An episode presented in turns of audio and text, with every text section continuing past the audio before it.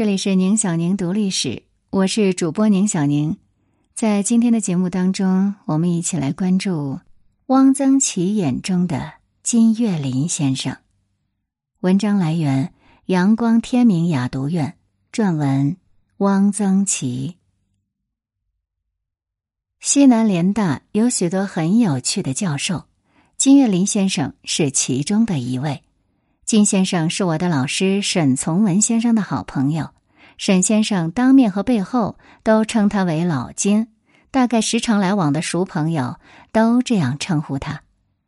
关于金先生的事，有一些是沈先生告诉我的。我在沈从文先生在《西南联大》一文中提到过金先生，有些事情在那篇文章里没有写尽，觉得还应该写一写。金先生的样子有点怪，他常年戴着一顶呢帽，进教室也不脱下。每一学年开始给新的一班学生上课，他的第一句话总是：“我的眼睛有毛病，不能摘帽子，并不是对你们不尊重，请原谅。”他的眼睛有什么病？我不知道，只知道怕阳光。因此，他的呢帽的前沿压得比较低，脑袋总是微微的仰着。他后来配了一副眼镜，这副眼镜一只的镜片是白的，一只是黑的，这就更怪了。后来在美国讲学期间，把眼睛治好了，好一些，眼镜也换了，但那微微仰着脑袋的姿态一直还没有改变。他身材相当高大。经常穿一件烟草黄色的麂皮夹克，天冷了就在里面围一条很长的驼色的羊绒围巾。联大的教授穿衣服是各色各样的。闻一多先生有一阵穿一件式样过时的灰色旧夹袍，是一个亲戚送给他的，领子很高，袖口极窄。联大有一次在龙云的长子蒋介石的干儿子龙神武家里开校友会，龙云的长媳是清华校友，文先生就在会上大骂蒋介石王八蛋混蛋。那天他穿的就是这件高领窄袖的旧夹袍。朱自清先生有一阵披着一件云南赶马人穿的蓝色毡子的一口钟。除了体育教员、教授里穿夹克的，好像只有金先生一个人。他的眼神，即使是到了美国治了之后，也还是不大好。走起路来有一点深一脚浅一脚。他就这样穿着黄夹克，微仰着脑袋，深一脚浅一脚的，在联大新校舍的一条土路上走着。金先生教逻辑。逻辑是西南联大规定文学院一年级学生的必修课，班上学生很多，上课在大教室坐得满满的。在中学里没有听说有逻辑这门学问，大一的学生对这课很有兴趣。金先生上课时有时要提问，那么多的学生，他不能都叫得上名字来。联大是没有点名册的，他有时一上课就宣布。今天穿红毛衣的女同学回答问题，于是所有穿红衣的女同学就都有点紧张，又有点兴奋。那时，联大女生在蓝茵丹士林旗袍外面套一件红毛衣，成了一种风气；穿蓝毛衣、黄毛衣的极少。问题回答的流利清楚，也是件出风头的事。金先生很注意的听着，完了说：“Yes。”请坐，学生也可以提出问题，请金先生解答。学生提的问题深浅不一，金先生有问必答，很有耐心。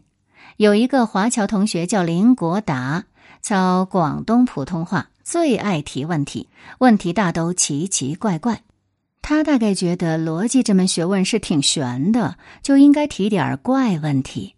有一次，他又站起来。提了一个怪问题，金先生想了一想，说：“林国达同学，我问你一个问题：Mr. 林国达 is perpendicular to the blackboard。意思是林国达均垂直于黑板，这是什么意思？”林国达听了就傻了，他当然无法垂直于黑板，但这句话在逻辑上没有错误。后来林国达游泳淹死了，金先生上课说：“林国达死了，很不幸。”这一堂课，金先生一直没有笑容。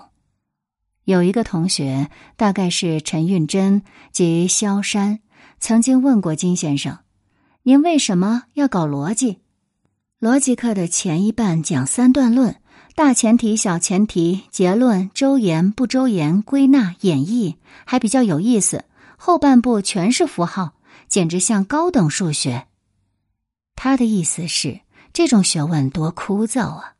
金先生的回答是：“我觉得它很好玩儿。”除了文学院大一学生必修逻辑，金先生还开了一门符号逻辑，这是选修课。这门学问对我来说简直是天书。选这门课的人很少，教室里只有几个人。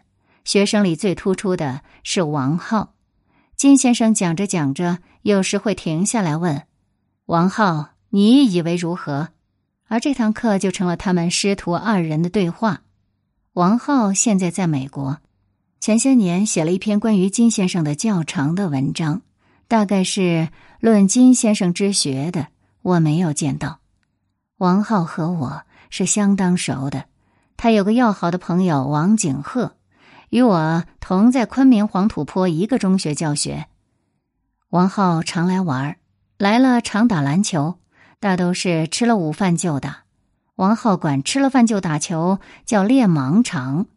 王浩的相貌颇土，脑袋很大，剪了一个光头。联大同学剪光头的很少。他说话带山东口音。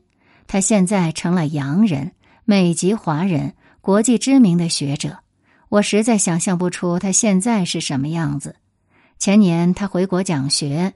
托一个同学要我给他画一张画，我给他画了几个青头菌、牛肝菌、一根大葱、两头蒜，还有一块很大的宣威火腿。火腿是很少入画的。我在画上提了几句话，有一句是以为王浩异国乡情。王浩的学问原来是师承金先生的。一个人一生哪怕只教出一个好学生，也值得了。当然，金先生的好学生不止一个人。金先生是研究哲学的，但是他看了很多小说，从普鲁斯特到福尔摩斯都看。听说他很爱看平江不笑生的《江湖奇侠传》。有几个联大同学住在金鸡巷，陈运珍、王树藏、刘北寺、施在轩，楼上有一间小客厅。沈先生有时拉一个熟人去给少数爱好文学、写写东西的同学讲一点什么。金先生有一次也被拉了去，他讲的题目是小说和哲学，题目是沈先生给他出的。大家以为金先生一定会讲出一番道理，不料金先生讲了半天，结论却是小说和哲学没有关系。有人问：“那么《红楼梦》呢？”金先生说：“《红楼梦》里的哲学不是哲学。”他讲着讲着，忽然停了下来，说：“对不起，我这里有个小动物。”他把右手伸进了后脖梗，捉出了一个跳蚤，捏在手指里看看，甚为得意。金先生是个单身汉，无儿无女，但是过得自得其乐。他养了一只很大的斗鸡，云南是出斗鸡的。这只斗鸡能把脖子伸上来，和金先生一个桌子吃饭。金先生到处搜罗大梨、大石榴，拿去和别的教授的孩子比赛，比输了就把梨或石榴送给他的小朋友，他再去买。金先生朋友很多，除了哲学家的教授以外，时常来往的，据我所知，有梁思成、林徽因夫妇、沈从文、张奚若，君子之交淡如水。坐定之后，清茶一杯，闲话片刻而已。金先生对林徽因的谈吐才华十分欣赏。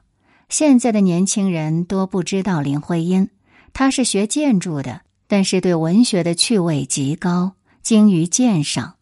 所写的诗和小说，如《窗子》以外，九十九度中，风格清新，一时无二。林徽因死后有一年，金先生在北京饭店请了一次客，老朋友收到通知都纳闷儿，老金为什么请客？到了之后，金先生才宣布，今天是徽因的生日。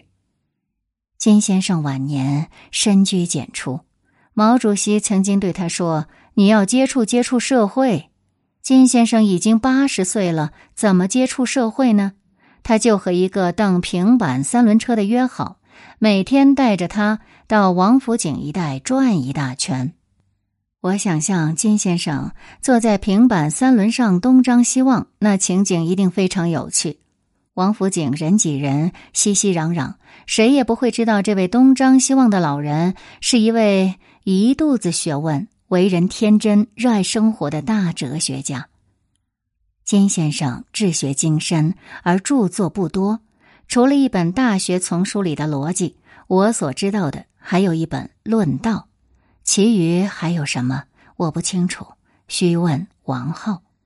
我对金先生所知甚少，希望熟知金先生的人把金先生好好写一写。联大的许多教授。都应该有人好好的写一写。